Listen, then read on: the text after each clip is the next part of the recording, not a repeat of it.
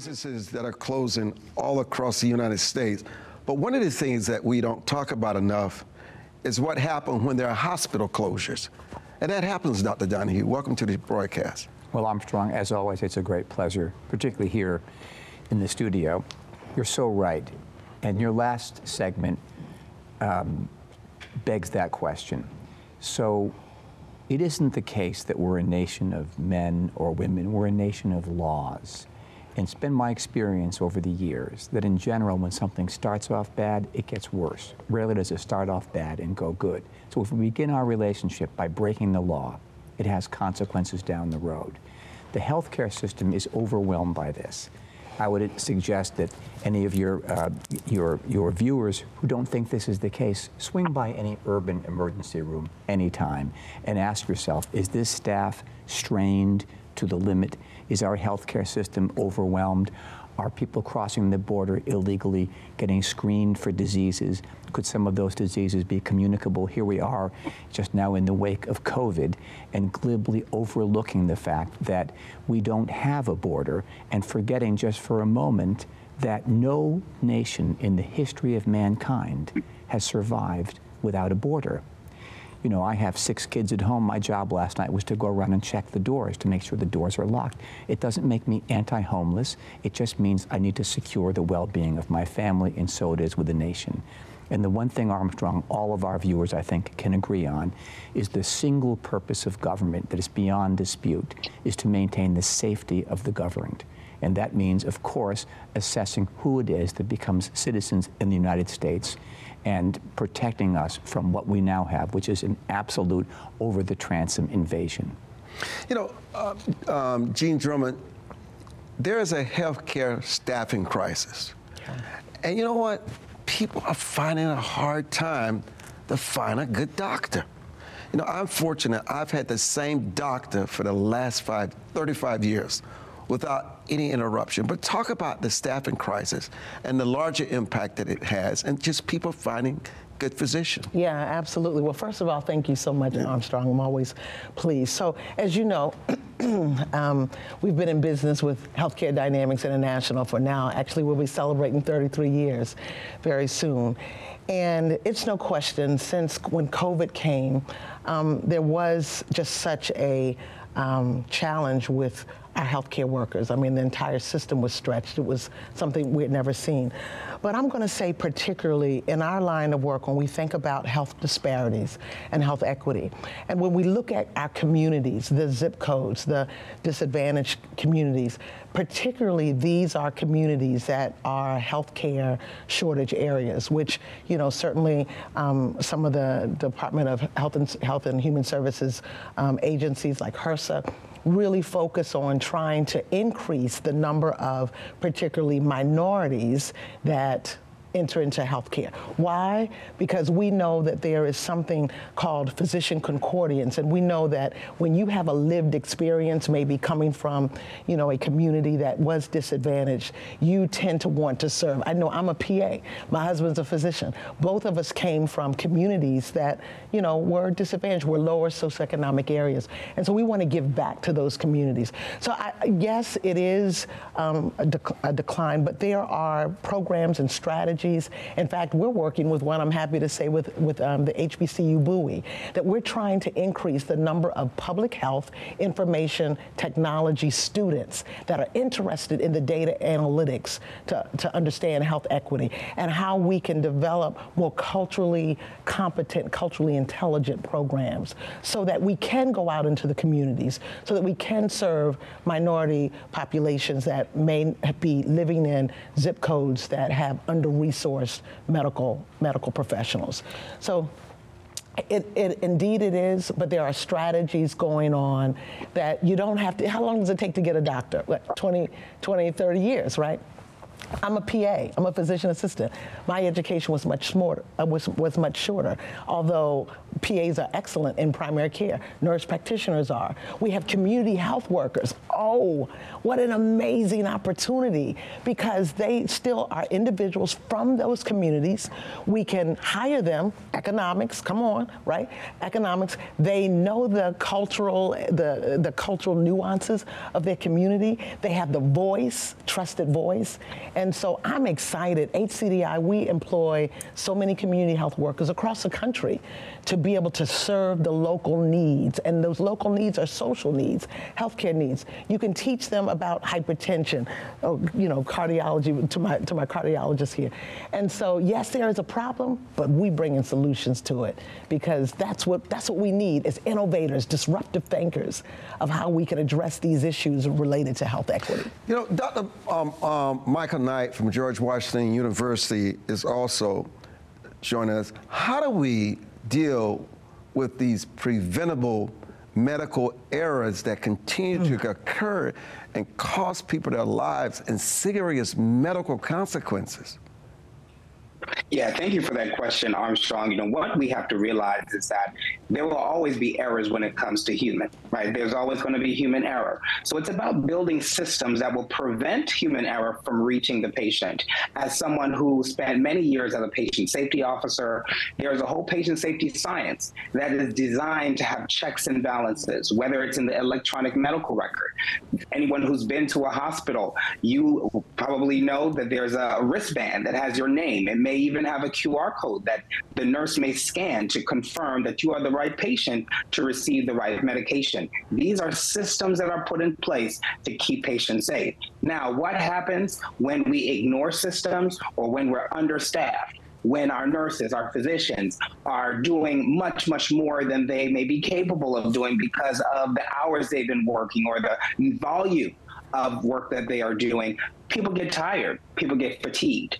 And then we that's when we start seeing mistakes happening. So it's really not only building systems to prevent human error which is going to happen from reaching patients but also ensuring that we have a strong healthcare system and that our healthcare providers and staff feel empowered and also feel like the health system in general, the healthcare organization that they're working for, is keeping in mind their well being and vitality. And if I've been working for over 24 hours and I'm tired and I have an additional 10, 12, 15 patients to see, uh, and do I feel empowered to say, I'm not feeling so well. I'm feeling tired. I feel like I could make a mistake. We have to have that real conversation. We wouldn't want a pilot uh, flying our plane who doesn't feel up to it. And we have to have that conversation with healthcare staff. And of course, we want to give them resources so that they always feel up to it because we need them. We need physicians, we need nurses, we need all healthcare professionals uh, to be on target and ready to deliver the healthcare that our community needs. Dr. Donahue, which brings us to what about this poor, amenable mortality rate?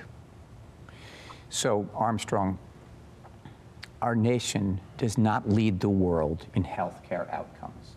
So, it is the case that infant mortality in America is uh, something that is lags behind most of the countries in Europe, uh, lots of the countries in Asia, and it's multifactorial. But, uh, but on the other hand, in general, it is the case that the future of healthcare is determined here in America. Ask yourself what, what drugs your physician that you described over the last 30 years prescribed for you that came from Finland or Russia. So uh, the first thing I have to say is that, that American healthcare is the envy of the world. In a full disclosure, needless to say, mistakes are made, needless to say, there's room to improve. Deaths of despair in America lead the world by fivefold. It's a staggering fact. Yes, infant mortality, and as, as Jean has suggested, there are pockets where infant mortality is a far bigger issue than it is in other areas. Infant mortality is something that I think is among our, our, easiest things to fix because principally infant mortality is a matter of access. It isn't a fundamental thing that we need to understand in new ways. We just need to build a pipe to bring the water from the reservoir to a thirsty population. And that's always an easier thing to do, and we've been good at that over the years. But it is the case that, that we in America should be the shining city on a hill, and in lots of areas of healthcare, Armstrong, we are not. So, go, you know, go. Yeah, absolutely. So thank you, Doc, for saying that. One of the things that I just think is almost an atrocity is our maternal, but our, our maternal uh, mortality and morbidity specifically related to brown and black moms. When you look at the data, and you just kind of see it's there's some reports that are out that just make you I mean why why are our black moms and these are many times black moms who are well educated I mean the history is just there and so I think it's so it's so what is just, the reason? I, well you know let's look at implicit bias implicit bias. Is it really true? Of course not, that black women can sustain a higher level of pain than others, or that they're just not taken serious when they're, you know, when they're sharing something's not right. I mean, when you look at the data. Not taken serious by whom? Not, t- not taken serious by maybe their healthcare providers. So when you look at the data around um, outcomes for more, more, you know, women that have had just post-pregnancy, that have just had their postpartum, and it's it's just it's. So you think race plays an issue absolutely. in this? I, I think that implicit bias. I think that just historically, um, we have a real need to make sure that individuals are aware of their conscious of their, you know, their biases, and don't don't and are aware of that when they're treating their patients. But yes, and so it, as, as the doctor. Why, why would race matter when you're treating oh, a patient, Dr. Wow. Donahue? Yeah. I'm missing yeah, something yeah. here. No, no, no. So whether you have access, it's he mentioned the access, and just your your. Wait, wait a minute. Whoa, whoa, whoa. Why would it matter? Why would race matter? Yeah. So it, it, it is not, in my experience, having been deeply immersed in the healthcare system for 35 years, that any physician that I've ever had contact with uh, undertakes health care in a fashion that is somehow dependent on your race or your gender or your uh, other obvious demographics. Are you concerned about the quality of health care in this country? I'm extremely concerned. I'm extremely concerned. And to pick up for our last conversation, I think we really have to look at the data okay? We know that race is a social construct. Genetically, we're 99.9% the same. So when we see certain groups of individuals that have worse health outcomes across, almost across the board. So let's talk about Maryland, for example, whether it is health disparities around heart disease, prostate cancer, breast cancer, maternal mortality was identified. Why would one group have the highest levels across the board. We know that it's multifactorial. We talked about access, we talk about socioeconomics, but as one of the guests outlined, I think we also have to think about how people are received, um, how people may be treated in different settings. If anyone has walked into a private hospital, a private setting, versus a public institution where there is overcrowding, where there is limited time with providers, the experience is very different. And unfortunately, there are communities that that's the go to. And the experience has not been there. And those who want to know, it's been published many, many times. Individuals are oftentimes told different things or level of detail about very similar conditions. When we think about things that are subjective, if you come to me and say, something feels wrong with this pregnancy, or I'm in pain, I'm not fully uh, having my pain being controlled by this medica- medication, I, as a healthcare provider, have to make a determination. There's no objective evidence. And if there's implicit bias, or if there's a way that I view someone, or I'm just tired, or the time, or the way that I think about um, supporting someone, it can be affected. So I agree with Dr. Donahue. I don't think we have healthcare professionals who go into medicine, go into healthcare to treat people different. But the reality is, it's not the same experience for everyone, and we want to get to the place where it is. Absolutely. So let me let me let me let me, let me um, raise this because I mentioned this in the introduction of the show. When is it that a person must come to the realization they need to go see a doctor. They, be, they may be sick. There may be things that are going on with their body that has changed. They may be dying. We have so many young people today just dropping dead. Just unprecedented. And I, I say to myself when I read these stories, there had to have been some symptoms that they ignored.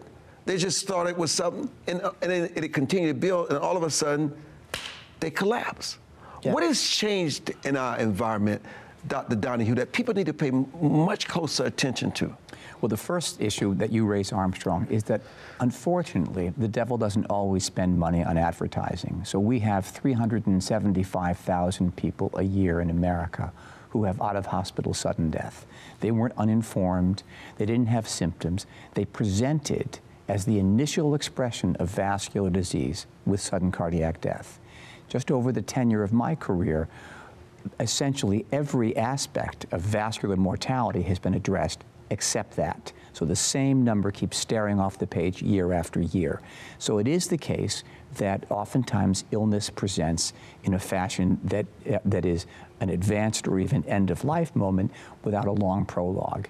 All of your viewers tonight can think of members of their family or friends who have had the presentation of malignancy in an advanced stage. So it is the case that, that oftentimes serious illness or even life threatening illness doesn't make itself evident. So we're used to thinking in our own experience about, say, getting the flu and you have a little sore throat today and a headache tomorrow, and then the third day you feel poorly. So we're used to that kind of prologue. But in more insidious disease and more life threatening disease, that is not always the case. Turns out, for example, that for the average American, having it takes six hours of continuous chest pain before that individual goes to the hospital. Think about that. It takes the average physician, the most well educated cohort on earth, about three hours. So we're all doing something else, mm. and it's kind of an after the fact moment that we look at this mm-hmm. and see it in retrospect. But life unfolds from now to the future, not backwards. And so very often we miss illness, and, as you say, and very often illness, even severe illness, presents with very mild symptoms. For example, in the Framingham study, it turned out that 25% of all people who had heart attacks had either no symptoms or symptoms that neither they nor their attending physician recognized. So this isn't some kind of failure of the healthcare system. This is the nature of serious disease. It isn't always so easy. There isn't always breastfeeding and hand waving. Sometimes these things creep in insidiously and only present when the snake is about to bite. So, you know, I love I love the clinical, you know, perspective that you have there.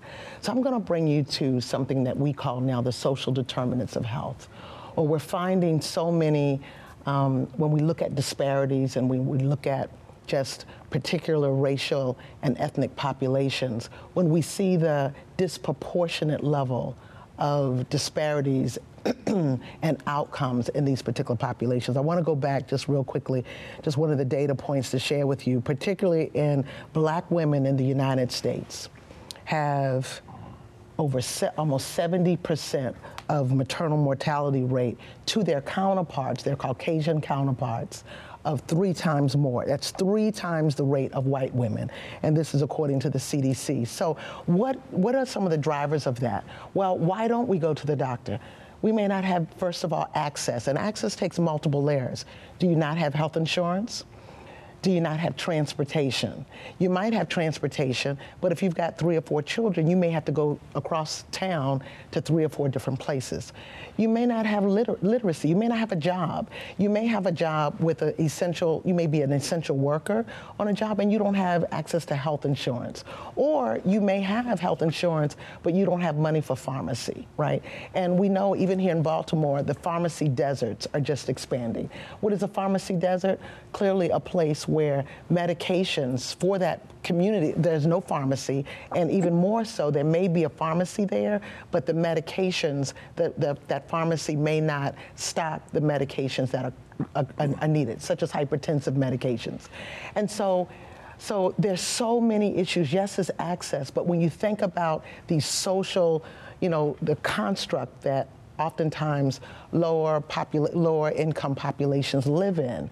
They stress. The stress of uh, is a gunshot, you know, happening. Do I have food? I, may be a diabetic a person with diabetes? Do I have access to food? Well, hold on. I've got access to the 7 Eleven there that has high salt content food right? So it's so much broader than just our physical, you know, it's so much that leads to that, that drives to um, the challenges that we have. And so I'm really excited that our healthcare system now, CMS, is really um, you know, speaking of this in a really, we're looking at race and ethnicity and how it plays, making sure that providers are seeing that we've got to look at these social, social determinants of health because it is having such an impact on an individual's ability to take care of their conditions. So, Dr. Knight, uh, you know, I often say I haven't taken medicine in 36 years.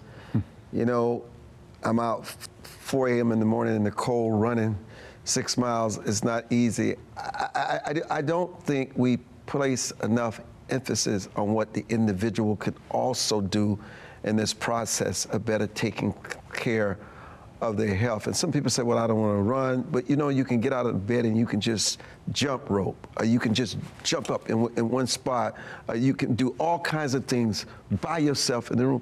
Why is it that people don't understand the importance of exercise, of, of heating your body, warming it in the morning, mm-hmm. whether it's in the cold or inside the room, how that also is a very important preventative measure? That's a great point, Armstrong. You know, when I was growing up, we had physical education class. And as an elementary school student, as a young child, I learned the benefits of exercise and health. The reality is, our children today do not all have that opportunity there have been uh, numerous uh, counties that have cut funding for physical education, for health education in our schools. And you'll say, why am I talking about schools? Because that knowing what healthy healthy behaviors are are critical piece of knowledge that we need our children and every human to know. So just like I need to teach my child how to manage their money, brush your teeth, tie your shoelace, knowing the healthy behaviors are so critical. And you may think, oh, everyone knows. You don't. I have mm-hmm. patients that come to me that could not identify that, what sodium is or even know how to identify that this is a high salt meal. I'll say to them, your cholesterol is through the roof. They say, well, I'm, I'm, you know, I'm not eating uh, cakes and cookies. And I say, well, there's a lot of cholesterol in the meat that was fried that you had last night. But they don't even know that because the education is not happening in the school system anymore. When it comes to the types of food we eat, the physical activity, preventive health is where it is. And, and as you've outlined, Armstrong, I want my patients not to be on medication. I, I am so excited when I see my 60 year olds, my 65 year olds coming in with a clean bill of health because we're focused on prevention. But we can't assume everyone knows it. We've got to be teaching each other in the health education. Thank you for listening to this week's episode.